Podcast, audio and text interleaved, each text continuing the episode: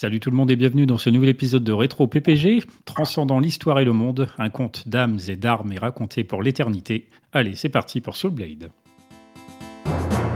Pour une poignée de gamers, le podcast.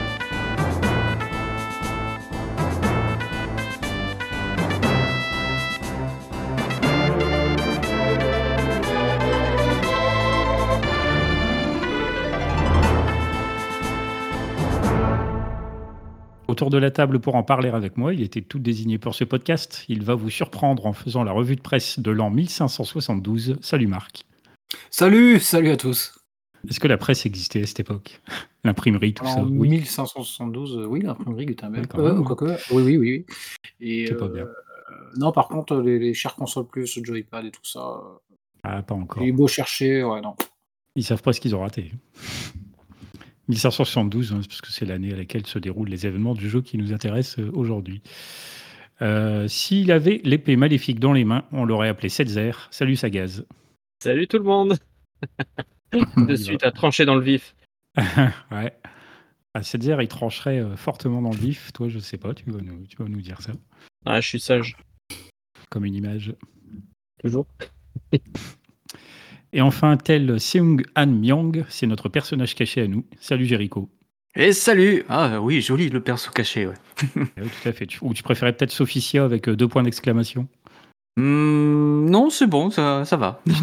C'est Sophicia euh, quasiment toute nue. oui, bah oui, je me doute. hein. Tu choisis, tu me dis. Non, non, le premier, ça me va. Seung Han Myong, c'est bien. Ça En marche. plus, tu le dis si bien, donc euh, je te laisse Ah, le dire. Ah, mais je suis euh, multilingue. moi. De toute façon, je suis obligé parce que vu le niveau d'anglais de général des différents animateurs de ce podcast, euh, faut relever un peu le truc. Oh, ça y est, tout de suite, tout de Ah. suite. Comment qu'il nous taille d'entrée de jeu, Ah quoi. ouais. Non, non, je pense surtout. Toi, je sais pas, je pense surtout à Dukes ou Gab notamment, mais ils se reconnaissent en même temps. Euh, salut les gars, au cas où ils écoutent. Euh, pour ce podcast, donc, on va parler euh, de Soul Blade, jeu de combat développé par Namco en 1995. Il est sorti en décembre sur arcade, puis en 96 sur PlayStation. Le 20 décembre 96 d'ailleurs au Japon. Euh, ce sera 97 en Europe, puis aux États-Unis un peu plus tard encore. Du coup, je nous ai préparé une petite capsule temporelle de 1996. Alors, la, la petite question aussi, c'est vrai que j'aime bien poser à chaque fois à ce moment-là, c'est qu'est-ce que vous faisiez, vous, de beau en 1996 Je vais commencer, tiens, bah, par toi, Jericho. Oh là, euh, qu'est-ce que j'ai fait en 96 Oui, c'est très très très loin. Euh, je sais même plus ce que je faisais. Bon, j'étais à l'école. De- je devais être au lycée, certainement. Sûr Euh, ouais, ouais, je crois, ouais. Euh, ouais, bah, mais en fait, je faisais pas grand chose que les études. Hein. euh, Je, je, crois, je crois même qu'à l'époque, je n'avais pas de console. Je n'avais qu'un ordinateur. C'était à l'époque encore l'Atari ST. Et Ah oui. c'était pas à moi, forcément, c'était à mon père. Donc, je ne pouvais pas en profiter pleinement. ah, C'était pas encore la belle vie. Euh, non, pas encore, pas encore. Pas encore. Bon, et toi, Sagaz, en 96 Alors, moi, je vais encore vous surprendre pour une fois. J'étais à l'école, oui, mais en train Oui. d'apprendre à lire. Il faut y passer par là. Tu faisais quoi avant? Ah Non, mais j'apprends à lire à 6 ans quand même. hein. Ne déconnons pas. C'est l'âge re- c'est l'âge requis, c'est l'âge minimum. Ça, moi, j'étais tout petit à l'époque. Mais j'avais quand même mes consoles. hein. J'avais quand même ma, ma E SNES. Ah, Ah non, j'ai- j'avais, j'étais au, j'étais au lycée, donc euh, oui, je, j'avais quand même pas mal d'années d'école, si tu vois, si tu vois ce que je veux dire. Et toi, Marc, 96 Euh, à l'école, en train d'apprendre à chier dans mon pot au lieu dans, me- de- dans mes couches. Non, mais j'étais euh, en 96, j'étais première année d'études à Bordeaux. Ah, On représente euh, pas, des, pas différentes générations, mais pas loin, hein, ce rythme-là. Je crois qu'il allait dire à l'armée encore. Non, non, quand même pas. non, le truc, c'est le fait est que c'était 98-99 les deux ans. Oui, c'est pour ça. En fait, on a dû faire plein même, d'émissions on a fait pas mal de jeux qui Ah dessus. Donc, euh, c'est vrai qu'on a l'impression que Marc a fait sa carrière à l'armée, alors que non. Que Marc est immortel, mais non. aussi. Euh, du coup, quelques événements, histoire de recontextualiser un petit peu l'année 96 chez nous. Euh, le 8 janvier, c'était le décès de François Mitterrand, ancien président de la République. Euh, le 25 mars, nous avions, euh, j'ai l'impression que j'ai déjà dit ça, le mariage de Johnny et de Laetitia à la mairie de Neuilly-sur-Seine. À l'époque, le maire, c'était Nicolas Sarkozy d'ailleurs. Et je me semble avoir déjà dit déjà. C'était si vieux que ça, parce qu'il était avec pas mal d'autres gonzesses, mais euh, ah ouais. Euh, Quoi pour les footeux, le 8 mai, le PSG remporte la Coupe d'Europe des vainqueurs de coupe, la C2 à l'époque, face au Rapid Vienne, 1-0. Est-ce qu'il y a un footeux parmi vous? Hmm, à l'époque, je l'étais, mais je me souviens même pas de cette euh, victoire-là. Ouais, Important, c'est pas comme si la France était blindée de Coupe d'Europe. hein. Bah écoute, euh, à part les Marseillais, hein, Et oui, 93, je crois, si je dis pas de bêtises. je crois, la oui, Ligue des ça. Champions. Alors que là, donc c'est le PSG un petit peu plus tard, la Coupe d'Europe des vainqueurs de coupe. Donc victoire 1-0, but de Bruno Ngoti, voilà, pour ceux que ça intéresse. Et Mon Dieu, le ça 18 date. octobre, euh, oui, oui, le 18, bah oui, le- le- tu vois qu'avec l'ère euh, Qatari, pour l'instant, ils n'ont pas encore gagné une Coupe d'Europe. hein. le 18 octobre, enfin, France Télécom change la numérotation téléphonique et on passe alors à 10 chiffres. Avant, on était genre sur le 21, 80, ce que vous voulez. Et puis c'est devenu 01, 02 ou 03 ou 04 ou 05. C'était à cette époque-là. Les numéros 10 D'accord. chiffres. Grand changement pour ceux qui ont eu des téléphones. Bon, peut-être toi, Saga, c'était encore un peu tôt pour se rendre compte de ce changement-là. Oui, non, tu vois, j'en ai pas souvenir. Non, peu je ça. comprends. Euh, je vous cite quelques films, puis bon, vous me dites voilà si ça vous a plu, pas plu, euh, qui datent de l'époque euh, de 96. Nous avions par exemple Toy Story. Oh, pas mal. Ah ouais. Hmm, Oui, Ok. plutôt très bien, hein, je pense. Scream, premier du nom. Ah oui. Pas mal. Quand on pense qu'on est au sixième maintenant. hein. Euh, Mission Impossible au cinéma, c'était le premier. D'accord. Oh, bien, j'aime bien. Ouais. Sachant que là, il y a le, au moment où on enregistre, il y a le 7.1 qui va pas tarder à sortir. Ce sera peut-être sorti au vrai. moment de la publication de l'émission d'ailleurs. Euh, nous avions aussi Casino, Ah bah oui. Ça me parle pas, ça. Ah, trop violent pour toi. Avec De Niro. À 6 ans, t'as Super pas violent, mais ça. excellent film. Euh, Mais je ne l'ai jamais vu celui-là. Ah bah, Pas encore, en euh, tout cas. À voir. Peut-être réparer ça. Euh, un film que Sagas pouvait peut-être voir à 6 ans, c'est Jumanji. Euh, Ah, je bah l'ai pas oui. vu à 6 ans, je l'ai vu plus tard, mais oui, oui, bon Ah ben voilà. Celui avec Robbie Williams. Celui avec Robbie Williams. Bien Pas sûr, bien sûr. Ça, C'est vrai que maintenant, il y en a deux. Euh, nous avions aussi Mars. Attacks. Trois. Oh, tu vois, Ouais. je, suis- je suis largué. Mars Attacks. Ok. Mars Attacks, ouais. Ah génial, c'est culte. C'est culte. Ouais, ouais. culte. On n'a pas vu beaucoup de comme ça. ouais. Ça, c'est vrai que pas- il n'y a pas de Mars Attacks. Euh, autant il y a plein de Toy Story, il y a plein de Scream, il y a plein de Missions Possibles. Pour Casino, c'est pareil. pas, Il n'y a pas- peut-être pas d'équivalent, mais Mars Attacks non plus. Ils Euh, L'armée des douze singes aussi. Ah, pas Excellent. mal, ouais. Ouais. Avec, c'est qui le- l'acteur principal Bruce Bruce Willis Yes. Et puis un petit film pas terrible, Seven. Bah, Oh. Euh. Pas terrible qu'il dit. C'est ironique, bien sûr. Ah merde, c'est vrai. Je l'ai revu euh, en partie d'ailleurs il n'y a pas longtemps. là. C'est une tuerie. ah mais ça. Euh, Est-ce que vous savez Est-ce que ça a bien le- vieilli? Ah Ouais, ouais, ouais. ouais. franchement, ça vieillit bien. Est-ce que vous savez qu'il y a eu le César cette année-là au cinéma euh, français, du coup? Un film assez Au connu, cinéma assez français euh... Non. Je vois pas. Une idée Non, personne? Ah, éclaire notre euh, lanterne. Alors, alors moi, et le cinéma français, de toute façon, euh, c'est vraiment euh, 36 000. Un film réalisé par Mathieu Kassovitz. La haine Donc, euh, merde, pas- Cass- non, comment il s'appelle? Oui, c'est ça, La haine, c'est bon. Oui, c'est ça. Euh, musique. Alors, euh, on va voir un peu qui est le jukebox ambulant parmi vous. Je comme d'hab, je vous dis euh, le titre de la chanson et vous me dites son interprète. On commence avec GoldenEye. Euh, Tina Turner. bah, Tina Turner, oui, bah oui. Bien, Jericho est rapide. Euh, si je vous dis je te donne. Jean-Jacques Goldman. Et c'est 87 ça? Non, Non. c'est- alors il y a je Alors, te donne. Frédéric euh, Goldman Jones. Goldman a probablement chanté Je te donne, ça je vous fais confiance, mais ça bien pas avant. Et bien avant, je pense. Eh bien, oui, probablement, ouais. Là, non, on parle d'une autre version, d'une autre chanson. Ah, le Worlds Apart? Le Worlds Apart, oh là, Jericho, il est chaud. Ah ouais, mais enfin ça, c'était pas noté, quoi. C'est pas un événement, quoi. Ah, non, mais j'ai dit c'est pour recontextualiser, J'ai pas dit que c'était pour bien recontextualiser. C'est pourtant avec cette chanson-là qu'ils se sont fait connaître. C'est ah ouais, peut-être vrai. Alors du coup, vu comment euh, Jericho il est chaud sur les sur les boys bands, je suis sûr qu'il va cartonner sur la suite. Si je dis Red dingue de toi, Ah Zut C'est pas un Ah, message. Oui, bon, ça je, ça, je me doute. hein. non, là, je vois, euh, je me rappelle plus. alors un boys band du coup de l'époque. Bah, Il y en a pas mal, donc euh, bon, allez, au hasard G-Squad. Bingo Oh là là, il est chaud. Il est est bon. chaud. si je dis partir un jour, Ah bah ça c'est. To Be Free. to be free, ouais, Sagaz, il a été plus rapide. Et j'ai horreur de ça pourtant. Et ouais.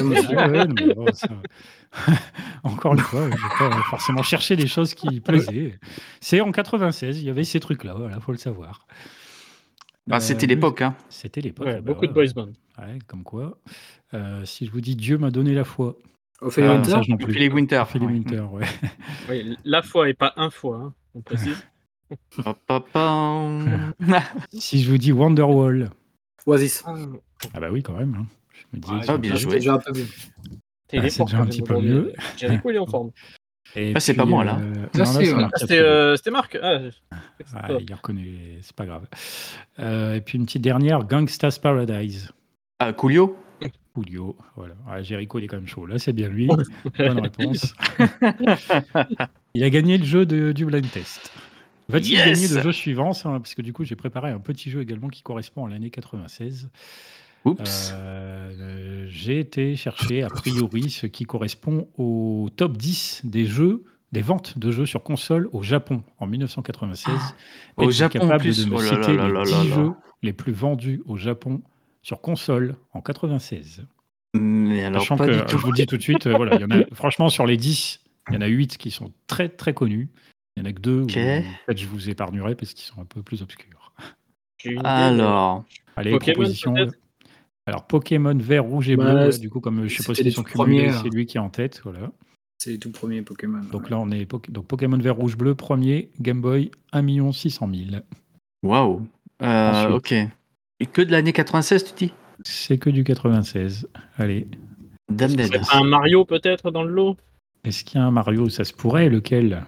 Sorti de la 64 en 96. Donc euh, c'est euh, Donc, donc, donc, c'est celui de la Nintendo 64. Super Mario alors- 64 en sixième Après, position. attention, parce qu'en 95, il sortait le Yoshi Island. Donc peut-être il était en best-of en 96. Donc c'est soit, soit celui-ci, euh, euh, plutôt le Super Mario 64, 64, ouais, il est effectivement sixième position avec presque 900 000 unités. Ensuite, Mhm. Pour l'instant, Oh, bah, euh, j'ai envie de dire une connerie, mais Soul Blade Enfin, Soul Edge plutôt? Euh, non, négatif. Bon, bah, ce jeu est à chier. Voilà. Ah non, j'ai dit. euh, j'ai Ah, dit mais le il, jeu- est le- sorti en décembre, donc il n'a pas eu le temps de, de faire Ouais, non, jeu. c'est ça. Ouais. Le jeu est sorti le 20 décembre, hein, donc euh, D'accord. Ah, 97, bah voilà. il n'y a pas eu le temps. En 97 peut-être, mais je n'ai pas les chiffres. Euh, alors, Super 64, on a eu quoi aussi? Ah, il y a pas. euh, putain, euh, Crash Bandicoot, c'est pas de cette époque-là? Si. Crash Euh, Bandicoot, là, il n'y est pas. Mince. C'est peut-être euh, un peu après, ou alors, euh, là, je sais pas, j'ai pas les, autres chiffres, mais il n'y a pas Crash Bandicoot. Alors là, Allez, alors je vous aide un peu en. Mais au Allez, hasard On va commencer en. Déjà, dans le, dans le top, il, y a, il y a. Allez, limite, il y a 4 RPG. ah, RPG. Voilà. Allez, du, du RPG. Euh, Un Final moins Fantasy Dragon 6, Quest. allez. Non, c'était plutôt. Et le 7, il sort en 97, je crois, un peu après. quoi. Euh, C'est vrai. Ouais. Euh, Ah, 97 ou Dragon Quest, 98, plutôt. je sais plus. alors, Sagaz, Japon, qu'est-ce qu'il dit, Sagaz Euh, Dragon Quest, mais alors lequel? Mais lequel Voilà, là est la question. Parce qu'il y a du Euh, Moi, je vous donne Quest. des idées, à vous de trouver après. À vous démerder. Ah bah bravo. Je donne des pistes. Euh, Allez, Dragon attends, Quest, sachez, il y en a deux dans le top 10. Là. Deux? Il y en a La deux, vache. euh, deux Dragon Quest sortis sur Super NES. Allez, je, bon, je vous les donne. En dixième position, on a Dragon Quest 6, Le Royaume des Songes, Ok. À 600 000 unités. En septième position, on a Dragon Quest 3 Remake. Il y avait déjà un remake. D'accord, d'accord, d'accord. Et ben, apparemment, je le découvre. Comme quoi, on n'attend pas 2020 pour faire des remakes. Allez, euh, il y a encore deux RPG. Alors, je vous épargne le huitième qui est beaucoup moins connu. C'est un tactical qui s'appelle Ark the Lad numéro 2. Ah, si, c'est quand même, euh, Je connaissais le premier en tout cas. Ah, d'accord. Bon, je pense Et j'aurais dit que ça a été le premier, d'ailleurs, à ce moment-là. Mais, ok. Euh, non, là, du coup, c'est le 2. Et donc, bon, je pense quand même que c'était un des jeux les moins connus. Mais on en a encore un autre de RPG qui, d'ailleurs, a été. euh, va bientôt ressortir, d'ailleurs. Ah, Super Mario. Super Mario RPG, tout à fait. Un million d'unités. Oh bien. Ah bien, ok, ok, ok. Tu m'aurais pas dit ça, j'aurais pas trouvé quand même. Ah, mais voilà.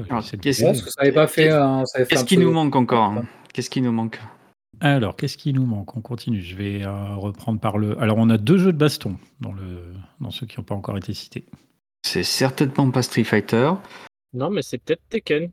Vu que c'est à peu Alors, près de la même époque que. Tekken Smash. combien? Deux. Tekken 2, bingo. Deux, parce que le 1 il sort en 95 en même temps que la. Tekken 2, il est deuxième. En euh, même temps, mais quasiment en même temps que la PS. euh, 1, tu vois. Ça, c'est bon. Il y a encore un autre jeu de baston en 3D. En 3D Oui. Ah, euh, qu'est-ce qu'on a d'autre? Bah, sous Blade, du coup, non. On l'a dit que non. Euh, Alors, de baston. qu'est-ce qu'il y a? Euh, 3D. Tobal?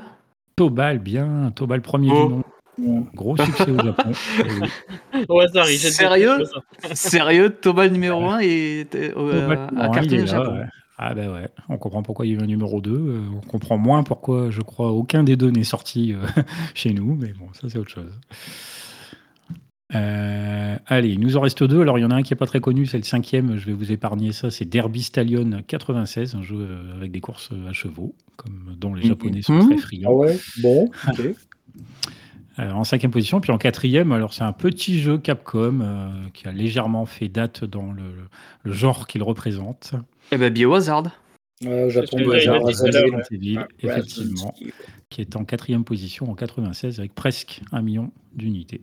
Donc je le répète, euh, dixième Dragon Quest 6, neuvième Tobal 1, huitième Ark the Lad 2, septième Dragon Quest 3 Remake, sixième Super Mario 64, cinquième Derby Stallion 96, quatrième Resident Evil, troisième Super Mario RPG, deuxième Tekken 2 et premier Pokémon vert, rouge et bleu. Voilà. Ouais, pour Pokémon, Les hein. jeux vidéo donc, qui ont été vendus au Japon durant l'année 96. D'accord, Euh, d'accord. Se remémorer tout ça, alors sachant. euh, euh, non, je pense que Tekken, on n'en a jamais fait. Resident Evil non plus. Mario 64, je sais même pas si on l'a fait non plus sur les rétros. En fait, on n'a rien fait là-dedans. Non, non, non, on a, et on n'a rien fait en rétro de tout on n'a ça. rien C'est- branlé, quoi. C'est C'est scandaleux. Scandaleux. Vite, passons à la suite. Et, et Resident Evil, du, du hasard, euh, localisé Resident Evil, il a pas dû, il a dû euh, excep- sortir exceptionnellement tôt parce que je me souviens, il jouait euh, en 96 justement. Donc, il n'a pas dû tarder à, se, à sortir du Japon celui-là. C'est bien C'est possible. suffisamment rare pour le noter à l'époque. hein. Oui, Mhm. forcément, ça sortait beaucoup plus lentement. Bref, on va revenir sur notre sujet donc du jour, Soul Blade ou Soul Edge selon la version. Euh, comme d'habitude, bah, je vais vous demander comment et quand vous avez découvert ce jeu. Eh bien, je vais commencer par toi, Sagaz. Allez. Euh, moi, le jeu, bon, bah, vous doutez bien que je l'ai pas connu à sa sortie. J'étais Ah un bon? petit peu petit. Mais je l'ai connu ouais, un petit peu avant les années 2000 quand même. J'étais tombé vraiment par hasard dessus en fait. Que dans ma famille, j'avais un cousin et une cousine qui jouaient beaucoup aussi. Et j'avais découvert le jeu chez eux en fait. Et j'avais vraiment beaucoup accroché à l'époque. Euh, de- d'accord. C'est un jeu que tu dis, tu avais acheté, on t'avait prêté. Euh, bah, je l'avais découvert chez eux et après je l'avais acheté euh, un peu plus tard. D'accord. C'est qui ton personnage préféré dans le jeu? En vrai, euh, j'aime bien Siegfried.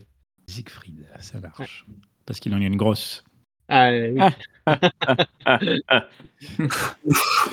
Euh, toi, Jericho, comment et quand as-tu découvert Soul Blade? Alors, bon, je l'ai découvert par les magazines, hein, donc je n'y avais pas joué tout de suite euh, sur console parce que je n'en avais pas à l'époque. Euh, J'ai dû attendre, on va dire, cette 99-2000, il me semble, quand j'étais en première année de DUT. On avait une salle de repos, tout. Et là, il y avait une borne d'arcade et il y avait Soul Edge dessus. Et du coup, du coup, c'est par ce biais-là que je, je l'ai, euh, j'ai joué euh, en tout premier, euh, que- j'ai terminé d'ailleurs. Bon, j'ai mis pas mal de sous-sous dessus, hein, mais, c'est pas grave. Donc j'ai commencé par Soul Edge et deux ans plus tard, quand j'étais vraiment indépendant et que j'ai commencé d'autres études, là je me suis acheté une PS1. À l'époque c'était la PS1. J'avais, j'avais donc pas la première PS, la grise euh, carrée et tout ça. La fat. La fat. La FAT, ouais. Donc la PS1. Et là, après avoir acheté Final Fantasy VIII, j'ai pris Soul, Ed- euh, Soul Blade, pardon. Et bah, du coup, je me suis remis et euh, j'ai initié mon frère euh, sur ce jeu de baston et euh, on a bien aimé. Quoi. Ah, c'est Et cool mon perso préféré, pour répondre à la question, Ouais. c'est alors outre Siegfried, euh, parce que voilà. et euh, j'ai pris Rock parce que lui aussi. Et surtout, je me rappelais jamais de son prénom, mais c'est euh, celui qui a remplacé, enfin, que maintenant a remplacé euh, Maxi. Ah, j'adore aussi. Mais j'ai pas son Lilong. Merci, voilà, dis donc. Euh, ok, ok, bah c'est bien, c'est que tu as joué à la- aussi à la version arcade, parce que je pense que du coup, on est moins nombreux dans ce cas-là. Mm. Super, et toi, Marc, comment et quand as-tu découvert ce Blade Eh ben non, justement, moi je l'ai découvert sur, euh, sur arcade à l'époque. Alors très très peu pratiqué, hein. j'avais dû mettre deux fois une pièce de 10 francs dedans, parce que c'était euh, super cher. Euh, donc je mentionnais justement cette année d'études à Bordeaux en 96, et je me souviens très très bien de, la position de ce jeu. Il était dans un truc a évidemment fermé depuis, c'était Place Gambetta à Bordeaux, il y avait au sous-sol du Virgin Megastore, donc dès, dès qu'on rentrait dans ce Virgin Megastore, on descendait des marches, et tout le sous-sol était aménagé en immense salle d'arcade. Et euh, bah, il trônait euh, très près de l'entrée et bien en évidence euh, ce euh, Soul Edge qui, bah, tant qu'il n'y avait pas de joueur dessus, il était en mode démo, donc c'est-à-dire qu'il enchaînait les petites séquences et je me souviens très très bien de. il était sur, en plus une grosse borne, donc l'écran était assez grand, de- du stage de rock avec ces, ces espèces d'épis de blé, enfin c'est, il avait voulu faire du, en 3D de, de l'herbe. Et je me vois, je, ça me marque très, ce jeu est marqué à l'entrée de cette salle d'arcade euh, à cette époque-là. Euh, C'était euh, en 96, ouais, ouais, courant 96. Après, j'ai découvert, j'ai dû le faire, mais bien, bien après sur console. Et je l'ai fait même après Soul Calibur. J'étais un grand fan de Soul Calibur sur Dreamcast et je me suis dit, on va, quitte à faire l'histoire, on va essayer de quand même s'essayer à son préquel. Et euh, bah, c'était euh, au courant des années 2000 que j'avais fait quelques heures dessus. Et puis sinon, là, je me suis remis euh, avec plaisir pour cette émission. Super, et du coup, ce serait qui ton perso préféré, toi? Mitsurugi. Mitsurugi. Bien, Le classique. Ouais. efficace, toujours. Euh, moi, c'est. Alors, c'est vrai que machinalement, je pense peut-être à mal en pensant que les gens n'ont pas trop joué à la version arcade. Déjà, ici, on est donc deux. Vous êtes deux sur quatre à l'avoir faite, euh, donc c'est bien. Moi, j'ai effectivement découvert directement par la version console, un jeu qu'on m'a prêté à l'époque parmi euh, plein de jeux PS1 qu'on a pu me prêter par l'intermédiaire d'un pote. Donc, c'est finalement un peu par hasard. Je pense que je suis tombé sur ce jeu et c'est un jeu qui m'a effectivement pas mal marqué. Alors, C'est vrai qu'il était, ça tu nous le diras tout à l'heure dans la revue de presse, il me semble quand même qu'il était pas mal mis en valeur. euh, euh, il me semble. Énormément, ouais. Oui, il me semblait bien. Donc, euh, c'est un jeu quand même dont on entendait parler, en tout cas. Et donc, effectivement, si je devais citer un bonhomme, ben, ce serait. Alors, c'est vrai que Mitsurugi, c'est un personnage que je prends beaucoup à partir de Soul Calibur, pas forcément autant dans Soul Blade. Euh, si je devais mettre un perso différent, moi, je pourrais mettre peut-être Cervantes. tiens, allez, qui est, Oh peut-être un- oui, un, Cervantes. un peu, peut-être un peu cheaté sur les bords, le bonhomme, mais quand même. Léger. Léger à peine, ça c'est pas remarqué. C'est pas le boss de fin pour rien. Ou le premier Ah mais ça c'est ça ce sont les nous qui prennent Cervantes, non? Pardon. Ah, mais moi je te bats avec n'importe quel bonhomme. Oui, alors ça, c'est à voir. Surtout sur Soul Calibur et supérieur, si je prends Astaroth, je pense que tu vas en chier quand même. Ouais, mais là on parle de Soul Blade. Zut Dommage. Bref, euh, Soul Blade, donc euh, j'ai dit, c'est un jeu réalisé par Namco et normalement de la Sagaz. Tu nous as préparé une petite présentation. Oui, effectivement. Alors, je vais faire une présentation. euh, je vais pas faire euh, dans les années 2000. hein, je vais m'arrêter dans les années 90, hein, là où le jeu a été fait, Ouais. grosso modo. Donc, euh, Namco. Donc, euh, Namco, à l'époque, déjà, s'appelait euh, Nakamura Manufacturing. Donc, ça a été fondé en 1955 et c'est devenu Namco en 77. Donc, Namco, c'est l'acronyme de Nakamura Manufacturing Corporation. Donc, au départ, euh, ils vendaient en fait des manèges pour enfants et des chevaux mécaniques à bascule pour les grands magasins. Donc, ils ont continué à faire ça, et notamment des produits liés à l'univers de Disney. Et après, ils ont décidé en fait de se diversifier en développant le simulateur de conduite Racer en 70, qui est devenu d'ailleurs son premier succès dans l'industrie du logiciel. Donc, euh, à partir de là, Namco s'est concentré en fait davantage sur le développement de jeux vidéo. Et en, en 78, GB, euh, c'est leur première sortie en arcade. Et après, en fait, au cours des deux années suivantes, Namco a développé huit nouveaux jeux, dont le plus populaire est Galaxian, inspiré du célèbre bah, du coup Space Invader. Donc euh, Galaxian est une version améliorée qui met davantage de défis aux joueurs, car les vaisseaux en fait euh, et les ennemis ont des vitesses de déplacement variables et tout ça. Donc à l'époque, c'était quand même pas mal. Et c'était moins prévisible. Donc euh, voilà, en gros, euh, du coup, on passe en 80, où Namco connaît un énorme succès avec la création de Pac-Man, pas petit jeu, qui devient un phénomène populaire. Donc l'entreprise enchaîne ensuite avec des sorties comme Galaga, Dig Dug, Xevious, Pole Position et bien d'autres. Et ce succès permet à Namco de survivre au crash du jeu vidéo de 83 ou 84, ça dépend euh, comment on le, on le sent. Et une fois le marché stabilisé, des jeux pour ordinateurs et consoles de salon sont commercialisés au Japon sous le nom de Namco avec un T, qui est utilisé pendant une dizaine d'années. Donc, euh, bon, là on passe en gros les années 80. Et en 93, l'actualité de la marque est marquée par une fusion de ses opérations aux États-Unis. Donc euh, Namco Operation Inc. devient Namco Cybertainment suite à l'acquisition d'une chaîne de salles d'arcade, ce qui permet à Namco de s'imposer comme un géant mondial de l'arcade au cours des années suivantes. Et dans les années 2000 d'ailleurs, Namco possède plus de 30 000 jeux et dépasse tous les autres distributeurs. Et toujours en 93, une, euh, du coup, une nouvelle ère commence pour l'entreprise avec le lancement de Ridge Racer sur arcade, donc un jeu de conduite en 3D. Et cette nouvelle ère sur les bornes arcade. Euh, enfin, ça débute le- cette nouvelle ère sur les bornes arcade. Et en 95, la première console du coup PlayStation est également créée, plus tard déclinée en PS1.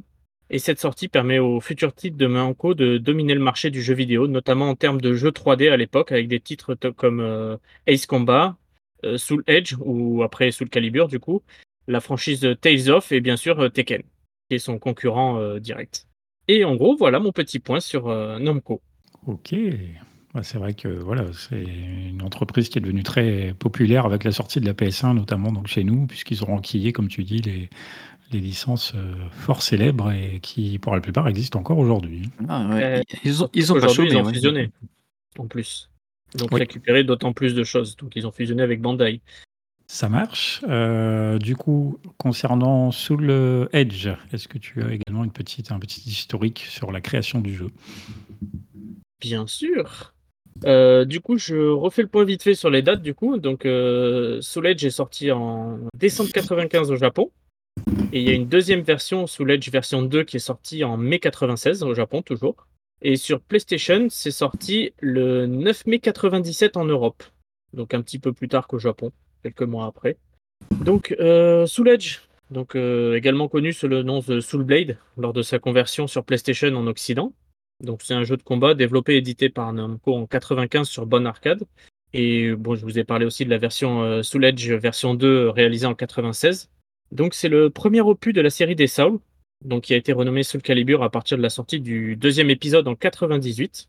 Donc comme je l'ai dit, c'est un jeu de combat en 3D euh, qui propose des affrontements à l'arme blanche. Donc après l'utilisation des armes dans les jeux de combat, c'est pas une nouveauté. hein. Il y avait notamment euh, Samurai Shodown, mais c'était du 2D. Donc le gameplay en fait de Soul Edge offre une large gamme de styles de combat. On va avoir euh, euh, les épées courtes, les épées longues, on peut avoir le sabre, on a quand même pas mal de choses.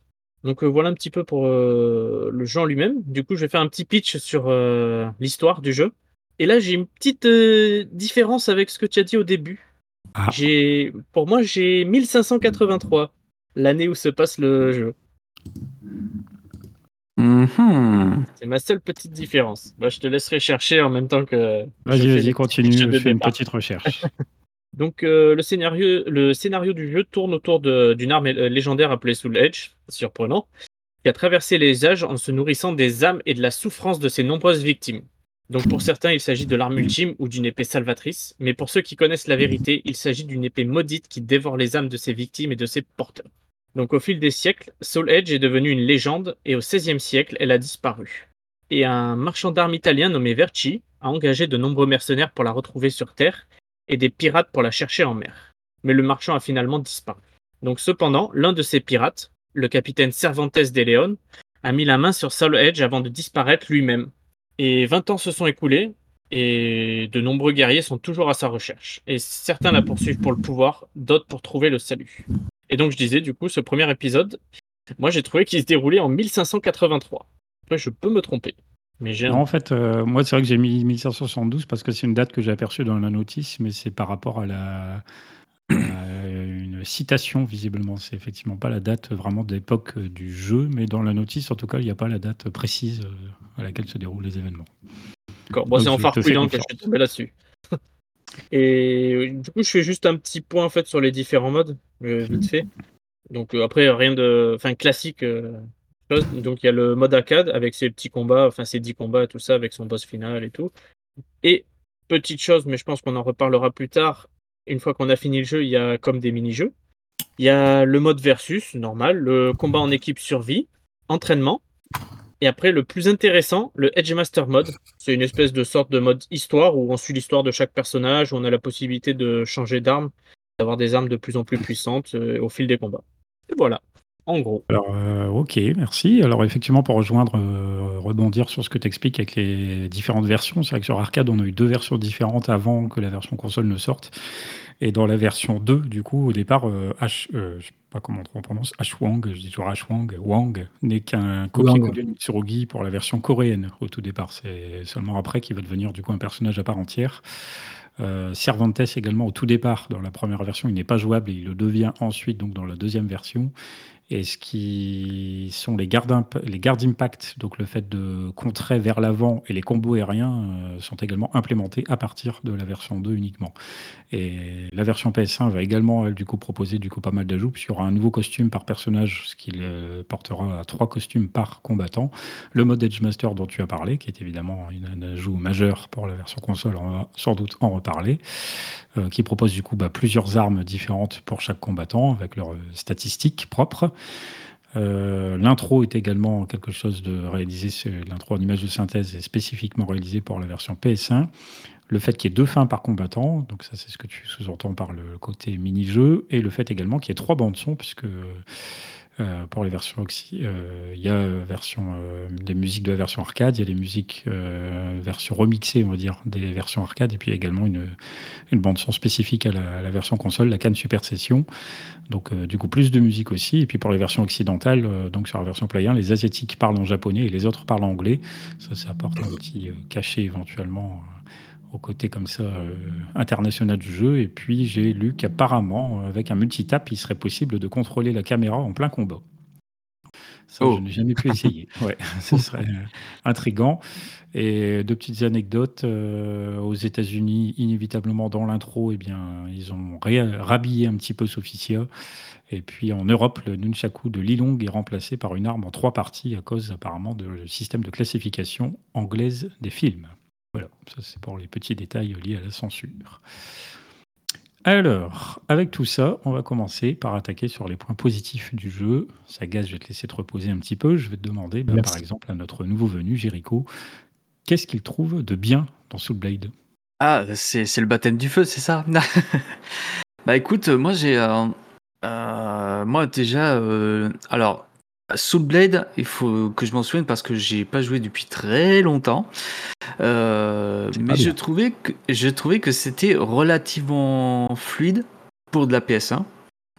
Et à l'époque, je crois que Tekken 3 n'était pas encore sorti, donc euh, il fallait se baser sur des- d'autres euh, jeux qu'il y avait avant. Euh, Confirme, j'ai il trou- n'était pas sorti. Ouais, C'est bien. ça. Mm.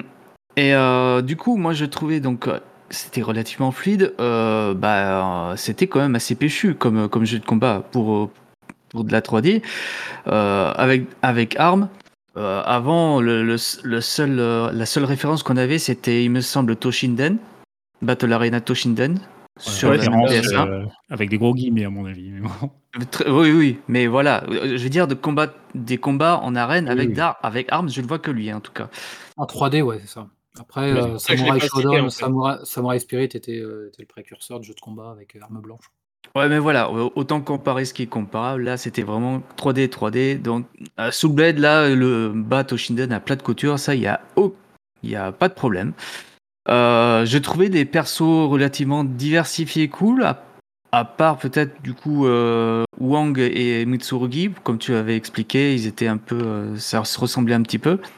Mais, euh, mais je trouvais ça bien, on pouvait s'identifier au personnage. Euh, après, ben, euh, moi je trouvais le mode Headmaster surtout très très cool. Parce que j'aimais bien ce petit. Alors, je mets entre gros guillemets ce petit côté RPG ou le fait de pouvoir changer d'arme. Mais bon, je dirais. Je dis RPG, mais c'est vraiment pas ça. C'est euh, voilà, le fait de changer d'arme, de pouvoir euh, bah, prendre une arme qui va bien à notre style euh, tout au long de notre progression. Moi, j'ai trouvé ça très très bien et été vraiment déçu quand Soul Calibur était sorti, qu'il ne proposait pas ce jeu, ce mode Edgemaster. C'est vrai. Enfin, il y avait un mode mais du, aussi un peu équivalent, mais il n'y avait plus ce système avec plein d'armes différentes. Voilà, c'était ce qui manquait et ils ont repris ça dans euh, Soul Calibur 2 et là c'était le bonheur. Euh, bref, on était à Soul Blade. Euh, du coup, moi voilà, moi c'était euh, côté graphique, la musique aussi. la musique, elle était vraiment bien. Bon, elle a été sublimée ensuite sur, avec Soul Calibur, mais là, on avait quand même les bases d'un d'un futur Soul Calibur avec Soul Blade. Et moi, je trouvais ça bien. Je pense que c'est à peu près tout, mais je pense que voilà, en global, j'ai adoré, j'ai adoré ce jeu quand il était sorti. Euh, et c'est tout pour moi pour les points forts. Ok, toi Marc, qu'est-ce que tu ajouterais? Alors, pour éviter les redites, là, je raille au fur et à mesure ce, que, ce qui a pu être mentionné. Euh, alors, euh, subjectivement, moi, je trouve très accessible. Je suis pas un spécialiste du jeu de baston, mais il est, vraiment accessible euh, pour moi. et il est accessible par ce, par, je trouve, par quand même, ça, c'est une certaine lenteur. c'est pas très très nerveux. on a le temps de se poser, on a le temps de venir voir le truc, on a le temps quand même de, de contrer et d'analyser ce qui se passe. Et, je trouve ce, cet aspect-là, et avec ce petit aspect timing, euh, ça lui va très bien et c'est, en fait, c'est fun tout de suite. On peut être très mauvais en jeu de baston, euh, euh, on, on quand même, on va prendre du plaisir d'emblée de jeu, là où si on aborde, je sais pas, certains épisodes de King of Fighters sur Neo Geo, bah, c'est un peu abrupt à appréhender. là non, là on est tout de suite dedans et on se fait tout de suite plaisir et ça va tout de suite bien. Donc ça, c'est une grande qualité de ce jeu et c'est encore une qualité aujourd'hui. Alors, on l'a mentionné, mais le Edge Master, il est vraiment pionnier du genre. Euh, parce que dans le monde de, la baston 3D de l'époque, euh, c'était euh, basique, c'était pas trop scénarisé. Et là, le fait de mettre une petite carte, de se déplacer, de trouver d'autres armes, c'était vraiment novateur et super bien pensé. Donc ça, ça fait partie des grandes qualités de ces jeux. J'aime, alors un petit côté qui est difficilement descriptible, mais c'est lorsqu'on l'a en main, ça fait partie de ces jeux où euh, l'impact des coups et le ressenti pas dans main. C'est-à-dire qu'il pourrait avoir tous les défauts du monde, ce jeu. Alors, il les a pas, mais il pourrait être euh, moche, il pourrait avoir plein plein de défauts, mais il est fun euh, pas dans main. C'est-à-dire, moi j'ai joué Wang ou Mythology, alors sans le mentionner, parce qu'ils sont vraiment très très similaires, voire identiques dans leur gameplay, mais certains coups retournés quand il met un revers, ça cogne, ça, ça impacte, et on prend du plaisir à, à voir cet impact des coups, voire à sortir le, euh, l'adversaire du ring quand il était un peu près du bord. Donc ça, ça fait partie des, des, points vraiment qui vont marquer comme étant super euh, positifs et vraiment hors, qui le, qui sortent un peu du lot. Euh, alors Taken aussi hein, le, faisait, mais ça les sort du lot. Cet aspect vraiment impact où on voit certains coups qui, qui portent bien et boum, j'ai noté aussi les musiques, même si je les trouvais pas toujours très à propos, quoi. Elles sont un tout petit peu décalage des fois, mais elles sont, un peu orchestrales et j'avais noté le la musique du stage de Sung Mina, qui est japonisant, mais qui est vraiment super bien foutu, qui est vraiment qui sonne vraiment super bien. Voilà pour mes points positifs. OK, OK et ça commence à en faire pas mal. Est-ce que toi, Sagas, tu en aurais encore des supplémentaires à ajouter? C'est un peu de la redite, hein, parce que bon on dit un peu tous souvent la même bah chose. Euh, on t'a tout balayé devant là. c'est ça. Mais un que vous n'avez pas fait, euh, la cinématique. La ah. cinématique qu'ils ont ah mis sur euh, la version PlayStation, du coup, je la trouve vraiment magnifique pour l'époque. Ils ont fait quand même quelque chose de, vraiment propre. Donc ça, après je vais revenir aussi sur le jeu, le gameplay en lui-même. Et je rejoins Marc, oui et non, quand même. Parce que c'est que le, le, gameplay, en fait, je le trouve vite fun. Mais j'ai trouvé le jeu un petit peu dur quand même. Ou alors c'est moi qui ai plus l'habitude de, ça, mais j'ai trouvé légèrement dur. Mais c'est vrai que pas dans main quand même, tu, arrives vite à faire des combos et c'est quand même euh, assez satisfaisant quand tu finis ton, combat que tu as gagné, c'est quand même assez cool. Euh, oui, ça et aussi le. Bah, je vais revenir sur le, le Edge Master. Ça rajoute une grosse durée de vie quand même. Parce que tu as envie de, de suivre l'histoire, de savoir un peu ce qui s'est passé ou qu'ils vont faire. Enfin, ce genre de choses et je trouve ça vraiment intéressant à faire. Par contre, petit détail, euh, le jeu est en anglais et non traduit. Petit détail qui a, son, qui a, son, importance quand même, qui peut en rebuter certains pour Edge Master, mais euh, le jeu est en anglais. C'était cité comme grande qualité du jeu à l'époque, parce qu'évidemment, euh, beaucoup de choses qui sortaient de ce type-là étaient en japonais et, et, tout le monde était content de voir arriver quelque chose, se contenter d'arriver voir arriver quelque chose en anglais. Oui, là, c'est plus pour chipoter et par rapport aux standards d'aujourd'hui. Mais c'est vrai que pour l'époque, quand même, c'était chouette. Et puis, ce, voilà, c'est vraiment ce mode d'histoire, c'était vraiment, vraiment très très cool. Bah, c'est vrai que ce, mode, c'est un mode solo scénarisé, hein, en gros, pour chaque personnage. Et effectivement, il y a les pages du livre qui se tournent avec une, une narration un peu de l'aventure du personnage et puis du coup les missions. donc tout est en anglais, c'est vrai. Mais il y a du coup entre guillemets pas mal de textes. maintenant, les missions évidemment, elles sont quand même néanmoins assez claires. Et c'est ce qui est intéressant parce que du coup les objectifs sont pas juste sont pas toujours déjà juste de battre l'adversaire, mais de le battre avec des conditions, avec un, chrono limité, avec une défense beaucoup plus faible, hein, une, énergie, ou alors il faut le battre uniquement avec des coups aériens, uniquement avec des chops, euh, ce genre de choses. Donc il y a pas mal de, conditions qui rendent aussi les combats très, très variés, euh, en plus d'avoir cette aventure assez, assez bien foutue pour chaque personnage. Euh, je suis content que tu aies cité la séquence d'introduction, parce que moi également je l'adore, et non seulement elle est quand même je pense, carrément époustouflante pour l'époque, parce que même encore aujourd'hui, elle est quand même pas si mal du tout. Ce qui, mm. pour des images de synthèse, n'est pas toujours une évidence pour des jeux de l'époque Play 1. Euh, j'ai revu il n'y a pas longtemps l'intro de Tekken 2, par exemple. C'est pas mal, mais bon, euh, je pense que celle de Soulblade, elle vieillit euh, bien, bien, bien mieux. Donc j'imagine les claques que ça représentait à l'époque. Euh, et puis bah ouais, après il y a tout, euh, cet univers, la, variété des personnages, des, styles de combat. Du coup, on l'a un petit peu abordé avec les différentes armes. C'est assez, assez sympa, c'est assez bien foutu.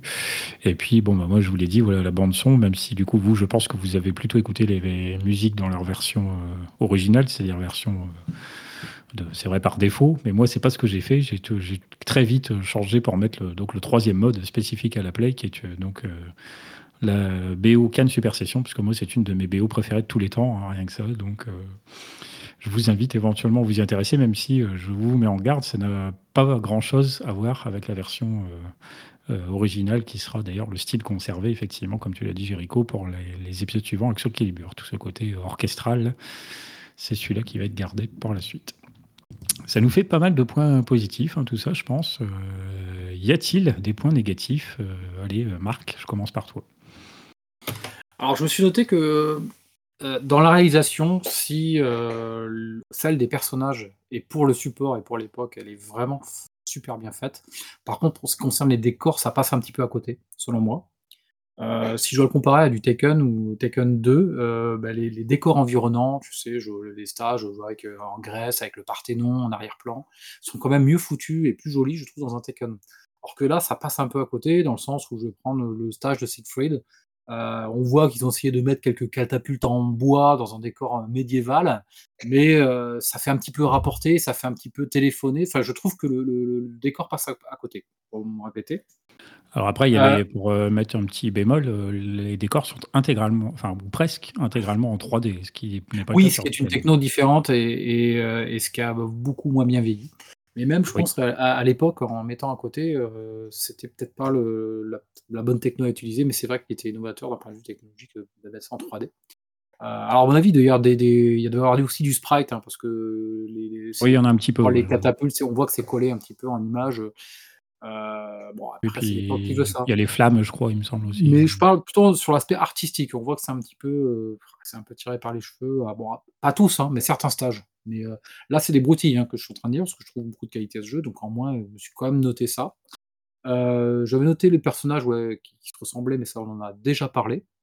Et euh, bah, c'est à peu près tout ce que je lui trouve comme défaut majeur, enfin comme défaut à ce jeu, parce que j'ai très peu, très peu trouvé de, trucs. Des fois, évidemment, on se fait, on domine tout le truc et on se fait sortir du ring, mais ça, c'est la règle du jeu. donc, je peux ah pas bah vraiment le mettre en point négatif. Donc voilà pour mes points négatifs. Je pense que c'est vrai que dans les décors, tu vois, je pense aussi même donc au niveau de Lilong, par exemple, le décor est, est plutôt vide puisqu'on est sur une rivière entourée de, passerelles de bois en quelque sorte. Donc c'est pas très, effectivement, il n'y a pas grand chose. Mais le mérite, c'est que le niveau, il est mobile. Par contre, il se passe des trucs. Ouais. C'est pas statique. Même si c'est pas très beau, c'est pas statique. Après, euh, bon, c'est vrai que sinon, la plupart des niveaux, là, il n'y a, rien de bien spécial dans le décor. Et si je mets euh, de sous évidemment, un peu à part, puisque là, il y a carrément des, immeubles en gravité derrière. Donc là, c'est un niveau très spectaculaire. Mais, euh, après, moi, je dirais que son principal défaut à ce jeu, après, avec le temps, c'est sous Calibur. Sous Calibur est le principal défaut de Soul Edge dans le sens où c'est qu'un brouillon de Soul Calibur. Il était tellement énorme ce jeu-là, et puis comme je l'ai fait après coup, euh, bah, finalement, trois ans ou deux ans de différence à l'époque, c'est pas si, euh, si loin que ça, et forcément maintenant, mais ça on en reparlera après. Oui, ça c'est sûr que sur le Calibur a placé la barre très très haut. c'est ça. Euh, Jericho, est-ce que tu aurais des points faibles? Alors, bah, il y avait un point faible que j'avais noté, mais euh, du coup, euh, on m'a coupé le sifflet pour ça. C'était effectivement les décors par rapport au personnage. Où j'avais ouais, un sentiment de vide, effectivement. Donc là, je reviendrai pas trop trop là-dessus. Après, c'est vraiment deux petits, petits points mineurs euh, que je trouvais négatifs, mais voilà, ça n'entachait pas euh, le, tout, euh, tout le bonheur que j'ai eu à jouer à ce jeu. Ce sont les personnages, même si on pouvait s'identifier facilement à, à ces personnages-là, avec leur style de combat. Le problème, c'était que, à part deux exceptions, ils étaient allez, relativement génériques quand même. hein. Euh, je- Les deux exceptions étant Voldo et, dans une moindre mesure, Cervantes. Mm. Pourquoi euh, générique? Bah, Tu prends un Européen euh, avec une grosse épée, tu prends une grecque avec. on- tu prends un samouraï japonais, voilà, bah. C'est ouais, c'est générique. Et il n'y avait pas encore des, les détails qui font qu'on va s'identifier à ce personnage plutôt qu'à son style de, de combat. Si vous voyez ce que je veux dire. Euh, ouais. donc, mais, donc ça, c'est vraiment un petit point que je trouvais euh, plutôt négatif. Euh, le deuxième point plutôt négatif, mais là, ça ne, ça ne vient que de moi, c'est que c'est, euh, on commence déjà à avoir, on va dire, l'hypersexualisation des, des personnages féminins. Et je cite notamment Taki. Et ça, ça va être pire euh, avec les, euh, les Soul Calibur euh, quand ils ont introduit Ivy no- notamment. Mais voilà, l'hypersexualisation des, des personnages féminins, pour moi c'est peut-être un point négatif qui me, qui me chagrine vraiment beaucoup. À l'ép- à l'époque, bon, il y avait ça sous la main, ok, bah, j'ai joué. C'est c'est pas ce qui me dérangeait trop trop, mais en arrivé maintenant là, c'est je le vois d'autant plus. C'est vrai. D'accord. C'est vrai, mais après, c'était, c'est un peu l'eau commun des jeux de l'époque. hein. Même un Street Fighter, si on prend Chun-Li, elle a quand même un côté. euh, Hmm. Alors, je dirais Ouais. même en particulier d'ailleurs euh, des jeux japonais, puisque je faisais référence à Tekken 2 tout à l'heure. euh, voilà, euh, Nina Williams, elle se bat en, Ah bah ça. hein. en tenue assez euh, peu euh, pratique pour le combat, mais Et- bon, Et je ne me parle même pas des Dead or Alive. bien sûr, qui arrive euh, un petit peu après. Mais ouais, après le point pour contrebalancer un petit peu, il faut se dire qu'il y a quand même euh, trois personnages féminins sur un roster qui est pourtant assez faible, ce qui ça est pas si mal. C'est vrai. C'est pas l'équité certes, mais c'est déjà pas mal par rapport à l'époque. Ah non, mais c'est sûr. hein. Mais voilà. Moi, c'était vraiment les deux points négatifs que j'avais relevés. Euh, bah après, bon, globalement, j'avais aimé ce jeu, j'avais beaucoup de points positifs, donc il fallait que je trouve quelque chose pour euh, Je vois, ouais, pas l'assassiner, mais le, des voilà. choses, hein. voilà, voilà, c'est ça. Toi, Sagaz, est-ce que tu aurais quelque chose à ajouter? Ah ben, vous, allez, vous allez rire, je me suis fait couper l'herbe sous le pied, moi aussi. J'allais décidément. parler des décors aussi. Et moi, j'allais parler de, euh, ouais, de, de l'herbe en elle-même aussi, dans les décors. Hmm. Mon Dieu, que c'est laid. Ah Il oui. n'y a pas d'autre terme. c'est des petits bâtons qui se baladent de droite à gauche avec le vent. Mais Ah, après, il n'y a euh, pas, des, y a pas des milliers et des milliers de polygones hein, à cette époque-là. Non, bah après, euh, les décors en eux-mêmes, c'est intéressant d'avoir cette variété, mais c'est vrai qu'ils sont vides. Si tu regardes au loin, tu as certains stages en fait où tu vraiment rien. Celui sur la montagne, je sais plus à qui il appartient. Tu as des brins d'herbe qui se baladent et rien. rien autour. Donc bon, je trouve Ouais, c'est ça un niveau de rock. Ah, c'est celui de rock, ouais, j'avais un doute. Et voilà, bah, après moi, c'est vraiment ça son gros défaut, je trouve. Après, le- les personnages en eux-mêmes, je trouvais qu'ils étaient quand même bien réalisés, mais c'est vraiment le, le pourtour du jeu. L'emballage des, dé- décors, c'est vraiment pas ça, quoi. Ok. Alors moi, j'aurais ajouté éventuellement, euh, même si, comme vous apparemment, c'est un jeu que j'aime énormément, mais je trouve euh, on peut éventuellement, à mon avis, lui reprocher une relative rigidité dans son gameplay, dans ses déplacements, euh, le fait d'avancer normalement. Il y a des personnages qui marchent entre guillemets un peu lentement. Euh, on peut peut-être, je pense, trouver que le jeu est un petit peu rigide, surtout si évidemment on est habitué aux jeux, euh, alors particulièrement euh, même des jeux euh, qui sortiront pas longtemps d'ailleurs après, où voilà, on parlait de Tekken est quand même plus fluide, je pense, et sans parler donc des Soul Calibur ou tous les jeux de combat qu'il y aura forcément plus tard, on peut peut-être trouver voilà, un rythme un petit peu lent. Je, voilà, je suis comme vous, j'ai essayé de creuser un petit peu pour trouver euh, quelque chose, histoire de mettre quelque chose dans les points négatifs, même si On je pense qu'il n'y en a pas beaucoup. Voilà, on chipote un petit peu. C'est vrai qu'autant dans les points forts, euh, on n'a pas forcément euh, développé énormément, mais c'est vrai que souvent, ce sont quand même de gros points forts, notamment avec ce mode Edge Master, par exemple. Alors que là, c'est vrai que dans les points faibles, on est en train de chercher sur des détails, des choses qui, a priori, ne remettent pas trop en cause l'expérience globale de jeu. J'ai quand même envie de dire que les développeurs de chez Namco, je sais pas ce qu'ils ont fumé pour sortir ce jeu, mais euh, quand ils ont sorti euh, Voldo, là, je me demande euh, ce qu'ils sont passés par la tête, là, quand même. Parce que pour être original, il est original, mais il, est, il est surtout dérangeant, en fait, comme perso. Un petit peu, ouais, c'est un peu malaisant, hein, mais... Ah, Il y en a qui aimaient peut-être le SM, hein, qui sait. Alors, euh, c'est vrai qu'on l'a pas recité éventuellement dans les points positifs, c'était aussi le fait que donc dans le mode euh, arcade, il y a deux fins, oui, il y a deux fins différentes du coup, puisque euh, intégralement réalisé en 3D, donc c'est assez sympa pour l'époque. Et puis euh, il y a toujours une petite séquence à un moment donné où en fait on peut appuyer sur un bouton. Alors c'est pas indiqué lequel à l'écran, il faut le connaître, il faut le savoir, ou il faut le trouver au pif, qui permet éventuellement du coup d'avoir entre guillemets une mauvaise fin et une bonne fin si on réussit bien. Donc comme on disait tout à l'heure, cette espèce de mini épreuve. Donc ça c'est un petit truc assez sympa aussi et c'est rare du coup d'avoir plusieurs fins pour les différents personnages du mode d'arcade. Est-ce que, euh, alors par rapport à tout ce qu'on a détaillé là, de points forts, de points faibles, euh, est-ce que la, presse, elle nous rejoint un petit peu sur tout ça? Dis-nous tout, Marc. Alors bah oui, c'est euh, difficile de trouver euh, des, avis divergents dessus, puisque c'est un jeu qui est salué par la critique. Alors la question à laquelle j'ai l'habitude de répondre, c'est est-ce qu'on le voit venir de loin ce jeu? Ben oui, parce que ce jeu, c'est même assez curieux, parce que, et ça m'avait marqué à l'époque, c'est que ce jeu, il fait la couverture de la plupart des magazines, mais euh, sans qu'on ait de test derrière, du moins immédiatement. Alors, il fait la couvre de Console Plus d'octobre 96. Alors après, effectivement, on va retrouver deux pages de, photos, mais qui sont plutôt preview. Euh, mais ils nous mettent tellement en avant que derrière, ben, ils n'ont pas eu en main. Et on, on voit que peut-être ils avaient prévu de toucher des versions japonaises en fin d'année pour pouvoir le tester, euh, mais qu'en en fait, ils ont pas dû recevoir les jeux. Et ils avaient déjà bouclé leur couverture, et puis derrière, il n'y a rien. Quoi. Donc presque tous les magazines le mettent en avant sur leur page. Euh, mais euh, bah, il est long à voir venir. Euh, Joypad le met en couvre, lui, en décembre 1996, mais pareil, derrière, euh, on n'a on n'a pas grand-chose.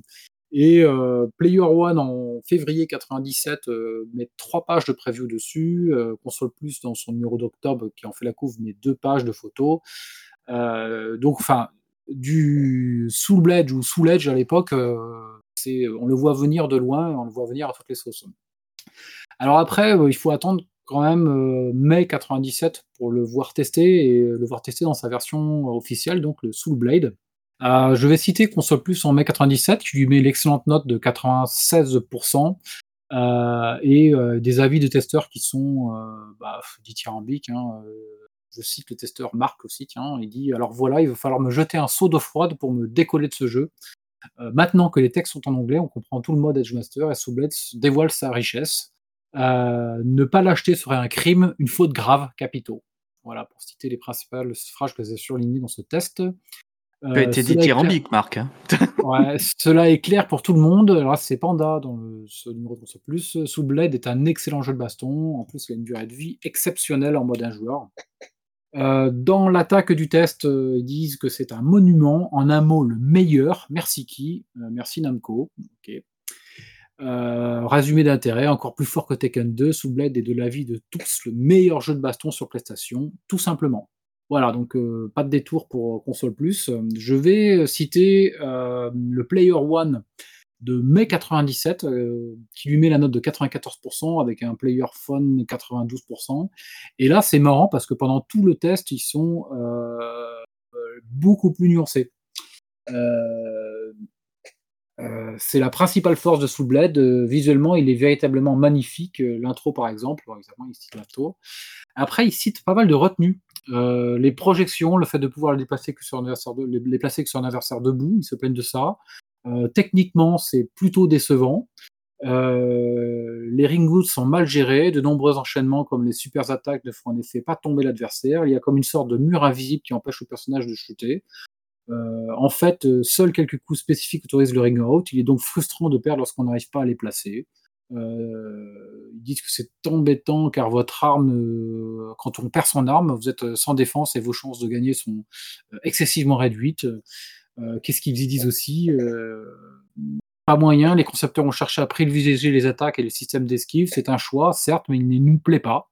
Euh, ils disent aussi, enfin bon, ce qui est programmé est programmé, comment, comme dirait l'autre. Ce côté dégressif de Soulblade est un peu embêtant. Au début, le jeu semble extraordinaire, puis on lui trouve de petits défauts, et enfin, on finit par plus le supporter. Quoi. Et enfin, jouer contre l'ordinateur devient énervant à l'extrême. Alors, tout en lui mettant une excellente note, ce numéro, euh, le, Ouais, c'est bizarre quand même. hein. euh, ce numéro de Player One le sac euh, vachement. Pour finir quand même sur une note plus positive, hein, on se laisse tenter. Point d'interrogation, quand même, mettre le point d'interrogation, quelles que soient nos retenues, et nous sommes euh, très critiques, il faut bien reconnaître que nous sommes en présence d'un grand jeu. Un grand titre Namcom qui assoit encore davantage la réputation de ce célèbre éditeur. En résumé, beau, jouable et franchement impressionnant, sous Blade, même imparfait, risque d'avoir beaucoup de succès. Un grand jeu. Euh, la note qu'ils mettent en 94 sur ce magazine-là, qui, qui notait un peu plus sévère que les autres, euh, c'est- c'est- ça reste, il n'y a pas. C'est bizarre parce qu'en général, quand ils disent que c'est imparfait ou quelque chose comme ça, ils mettent plutôt dans les 80-85%. quoi. Mais voilà, il- pendant deux pages ici des imperfections, mais pour lui mettre une note euh, qui est la meilleure note euh, du, du magazine, enfin du, du mois en question, dans ce magazine. Ouais. Euh, donc Ouais. ça leur fait le jeu du mois et c'est d'ailleurs le premier jeu. euh, donc euh, voilà. Euh, je vais citer CD console. Euh, alors lui, eux, c'est les consoles, euh, une fois n'est pas coutume. alors eux, ils y consacrent 11 pages. C'est énorme. pour un test de jeu, sachant que les actualités étaient excessivement chargées à l'époque. On est en plein âge d'or du jeu vidéo. Du jeu, il y en a. Il en sort à l'appel sur PlayStation. Donc euh, 11 pages sur ce jeu-là. Donc euh, 8 pages de test plus 3 pages de dossier. C'est euh, gigantesque le traitement pour réserver ce magazine au, au jeu. Euh, ils nous mettent un- une médaille d'or, hors CD console. Quand Namco, quand Namco cessera-t-il de nous surprendre Après l'excellent Tekken 2, voici certainement l'un des meilleurs jeux de combat de, l'année. Directement issu de l'arcade, Blade est un événement qui sans nul doute fera date et pour longtemps sur nos consoles. Ils citent le seul petit grief, ils disent que l'animation est loin de surpasser celle de Tobal euh, numéro 1. Euh, J'ai surligné fun que Soul Blade éclate littéralement les autres jeux de genre sur PlayStation. Tout est excellemment réalisé, le graphisme, l'animation, il n'y a aucune anicroche et puis le fun est présent plus que jamais. C'est sans aucun doute la référence du moment, un must à posséder, coûte, que coûte. Voilà pour ce que j'ai pu en souligner. Il y a bien d'autres choses, mais je vais les passer. Euh, cette revue test un tout petit peu plus longue, je vais être obligé de citer le Joypad de mai 97 qui fait un test mais complètement hallucinant. Euh, et ce qui est, drôle, mais qui est, vraiment euh, un, test what the fuck euh, pour l'époque, qui, est, politisé. C'est assez marrant.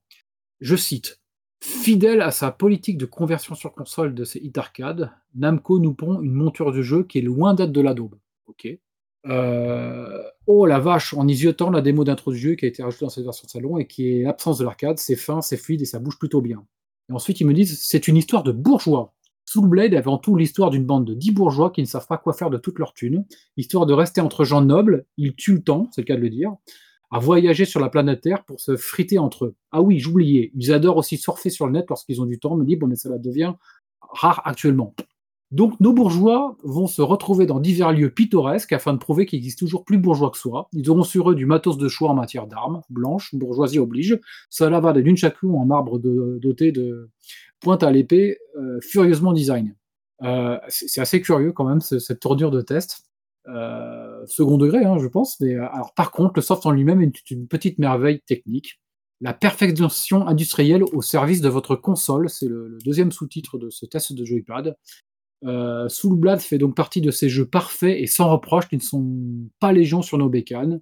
Je ne peux peut-être plus clair que le père en vous disant qu'une PlayStation sans Soul Blade, c'est un peu comme un immeuble sans vigile à posséder sous peine d'être amputé. Voilà drôle de test. euh, voilà drôle de. Enfin, le mec il est parti dans un délire. Euh, vraiment un drôle de test de, de, de Joypad euh, en mai 97. Euh, sur les testeurs, sur les petits encarts d'avis, Soul Blade, je cite Trazom. Soul Blade n'est pas seulement un titre marketing lancé pour faire patienter les joueurs en attendant Tekken 3, mais il est bel et bien un chef-d'œuvre.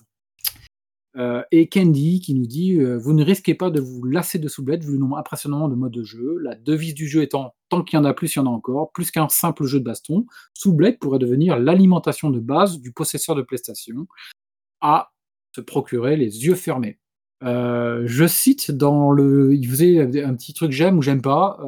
alors, il aime les trois combattants féminins, peut-être une logique de parité. Et il aime pas, il dit que ça rame un tout petit peu avec Voldo. Euh, et ils disent qu'en en défaut, ils disent qu'il faut 10 doigts pour y jouer. Voilà. Mais quand même, la note de 95%, ce qui est, euh, je crois qu'il y avait un autre jeu qui avait 95 ou 96 dans ce numéro-là, donc on est vraiment dans la tête du, panier euh, chez Joypad et en note dans tous les magazines. Voilà pour cette revue de test intéressante euh, cette, ce test politisé. Donc apparemment PPG sans bourgeoise. je reparle de jeu de bourgeois euh, avec des bourgeois et donc peut-être pour des bourgeois. Je sais ah, Une histoire de bourgeois. Non, c'était en 97 Joypad. Euh, ouais, c'est curieux ils ont été plein d'humour sur celui-là. C'est curieux. Parce que c'est vrai que les, les combattants ne sont pas des gens qui sont trop malchanceux compte tenu de l'époque à laquelle se déroule le jeu. Mais bon, je ne pense pas que ce soit le propre de Soul, Soulblade, Soul Calibur. C'est vrai qu'il y a un truc qu'on n'a pas mentionné par contre facilement dans les points éventuellement. Alors à la fois, je sais pas si on peut. C'est un peu c'est assez positif et négatif en même temps. C'est le fait que quand on se bat, il y a évidemment le combattant à sa barre d'énergie, mais l'épée a également une barre d'énergie plus ou moins résistante, plus ou moins, etc. selon tout un tas de critères. Et donc, euh, il est possible de perdre son épée, ce qui n'est pas le cas dans, ce qui ne sera plus le cas après dans les jeux Soul Calibur. C'est une spécificité vraiment de cet épisode-là. Et c'est vrai que quand on se retrouve sans épée, on se retrouve à se battre à main nue. Et là, euh, le jeu est beaucoup, beaucoup, beaucoup plus basique et beaucoup moins fun. Mais bon, après, en général, on ne va plus tenir très longtemps parce que ça veut dire qu'on a déjà encaissé beaucoup de coups et qu'il nous reste probablement plus beaucoup d'énergie. Mais voilà, c'est à la fois quelque chose d'original, euh, intéressant et un peu tactique, stratégique, mais en même temps, c'est vrai qu'après se retrouver sans épée, du coup, ça fait perdre tout le, tout le sel du jeu. Ok, du coup, pour cette revue de presse assez intéressante, effectivement, globalement euh, dithyrambique euh, dans l'ensemble. Euh, comment vous avez fait d'ailleurs, vous, pour y jouer, pour y rejouer aujourd'hui? Parce que du coup, il me semble pas que Soulblade soit accessible autrement que à part l'avoir sur la PS1 ou éventuellement PS2 rétro-compatible. Par exemple, Marc, est-ce que tu avais le jeu, tu l'as ressorti ou Alors là, je me suis vraiment documenté en fait en faisant ce jeu. C'est alors j'avais, alors je l'avais pas à l'époque sur PS1. J'avais récupéré quand même des piles de jeux qu'avaient mes petits frères et parmi lesquels il était. Donc j'ai pu le, mettre le CD dans une dans une PS1, euh, mais en version PAL, hein, euh, donc PS1 européenne. J'ai trouvé ça que c'était euh, très lent. Je, je cité la lenteur en qualité, mais j'avais trouvé ça vraiment super lent. Je me dis bon, euh, et du coup, je l'ai mis en émulateur euh, toujours sur un écran cathodique avec un petit, euh, un petit, un petit rétro un petit rétropie qui sort du le signal qui va bien, un, Recalbox RGB dual qui est excellent matériel d'ailleurs. Pour faire un peu de pub quand même, ils font un super boulot les gens de chez Recalbox. Et donc je me suis essayé aux trois versions. Je me suis dit tiens, je vais me faire une version US et puis une version japonaise. J'ai mis la ROM version US et version japonaise dans une petite carte SD.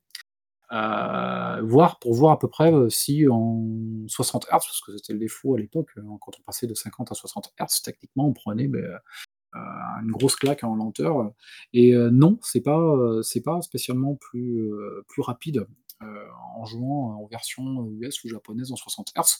Je voulais voir aussi ces histoires de, censure qui, qui, qui, sont vraiment pas flagrantes, parce que franchement, bah, ok, bon, le chacune est, pas de la même couleur, mais euh, comme les graphismes étaient encore un petit peu grossiers, du moins les textures à l'époque, euh, franchement, ça choque pas du tout. Et donc, dans ce, dans ce petit travail de documentation, euh, je trouve que toutes les versions, que ce soit européenne, US ou japonaise, diffèrent finalement assez peu et surtout pas en, lenteur. mais voilà, je recommande quand même de le faire sur une version. Bah, sur une version toutes les versions sont bonnes à prendre, hein, mais il est très très faisable en, émulateur et évidemment sur son support d'origine. Ouais. Et toi, Sagaz, comment t'as fait pour y jouer? Ben, j'ai pris un émulateur aussi. J'ai le jeu et tout ce qu'il faut, mais plus, enfin plutôt inaccessible. Donc euh, ben, j'ai fait, j'ai fait le mal. J'ai pris mon petit ordi, un émulateur pour y jouer. Et euh, graphiquement, après, le problème, c'est qu'avec les filtres et tout ça, euh, hein. le, jeu, ouais, est quand même très fluide. Même pour maintenant, il est quand même fluide et très, oui, comme tu as dit, très lissé. Donc, c'est des défauts que tu vois moins quand tu joues sur émulateur. Ça embellit un peu les souvenirs. Oui. Euh, ok, ok. Euh, alors du coup, euh, est-ce qu'on conseille de jouer aux gens à Soulblade aujourd'hui?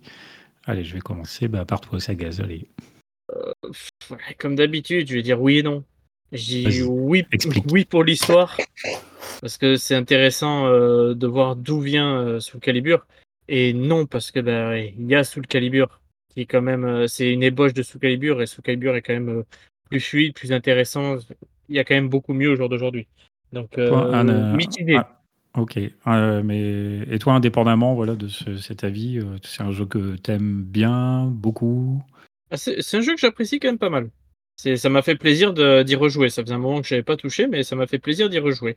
Oui, c'est vrai que pour la petite euh, anecdote, euh, préparation, euh, making of, émission, tout ça, moi j'étais parti faire Soul Calibur au départ parce que je m'étais dit voilà c'est un jeu qui vieillit bien et donc qui était peut-être plus facile de dire aujourd'hui que Soul Blade. Et puis du coup comme toi tu as mentionné l'idée de finalement faire le, le premier volet de la saga, et bien on a changé. J'ai fait le chien, moi. Ah non, au contraire, moi j'ai- pris. T'as ouvert la porte et je l'ai euh, ouvert euh, en grand. T'as entre-ouvert la porte et moi j'ai ouvert en grand. J'ai enfoncé des portes ouvertes. Euh, Marc, est-ce que tu conseillerais aux gens de jouer Bah, à euh, gros non et tout petit oui. Et je vais, euh, il a déjà dit ce que je pense euh, du jeu, c'est que un gros non parce que Soul Calibur arrive vraiment derrière. Aujourd'hui, c'est évidemment Soul Calibur euh, à deux ans d'écart euh, qui, a des années-lumière de ce jeu-là. Mais vraiment à des années-lumière. Euh, Enfin, surtout sur l'aspect technique. Et euh, un petit oui parce que mine de rien, en fait, il, est quand même fun. hein.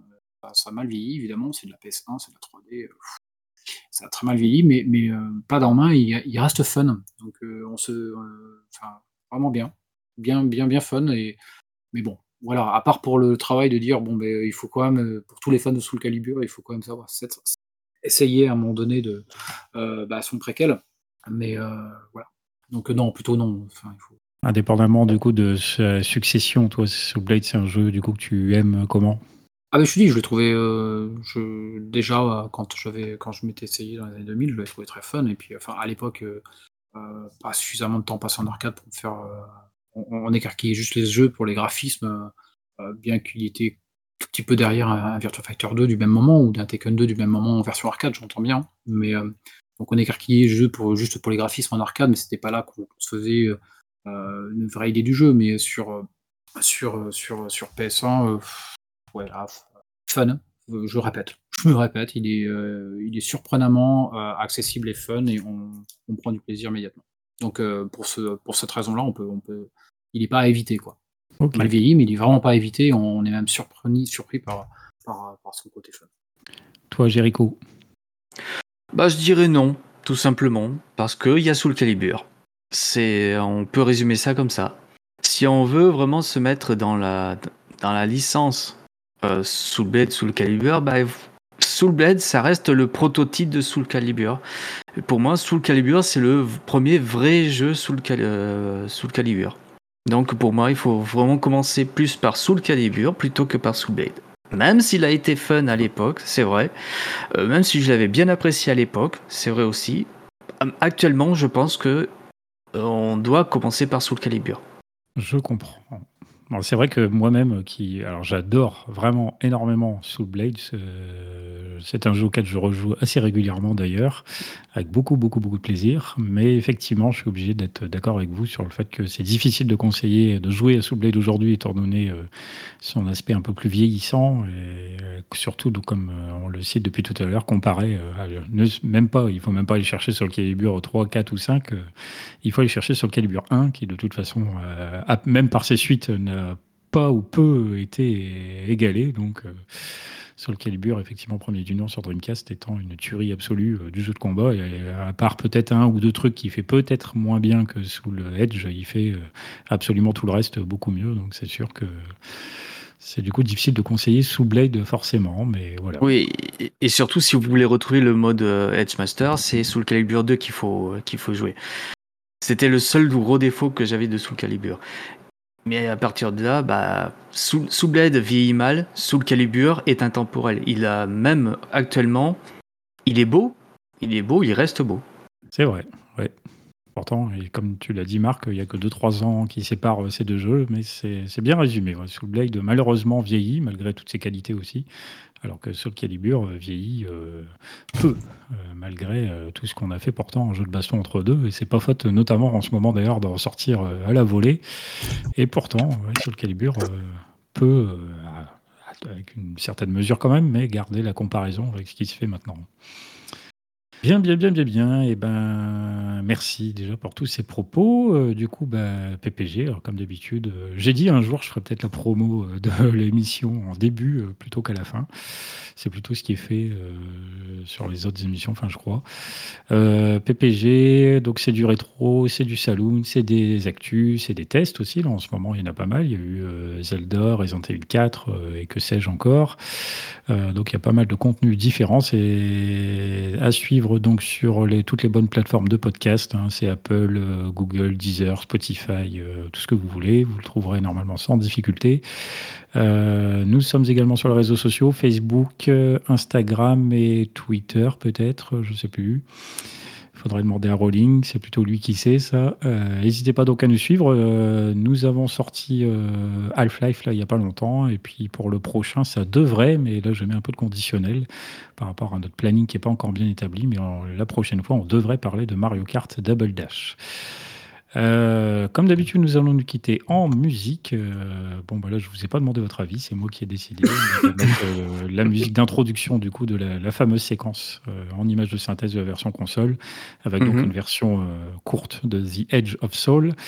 ça me permet de refaire. Le mec qui insiste, une petite parenthèse sur le fait que donc la version musicale dont moi je parle depuis tout à l'heure, c'est en fait d'ailleurs intégralement composée par les gens qui ont fait cette musique d'intro là. Donc euh, ça garde aussi une forme de cohérence par rapport à ça. Je vous invite éventuellement à écouter ça de façon un peu curieuse au cas où. The Edge of Soul, euh, du coup, pour terminer, merci à vous les gars d'avoir participé et puis merci aux auditeurs de nous avoir écoutés. On se retrouve la prochaine fois. Salut, salut. Salut. Salut. Salut tout le monde.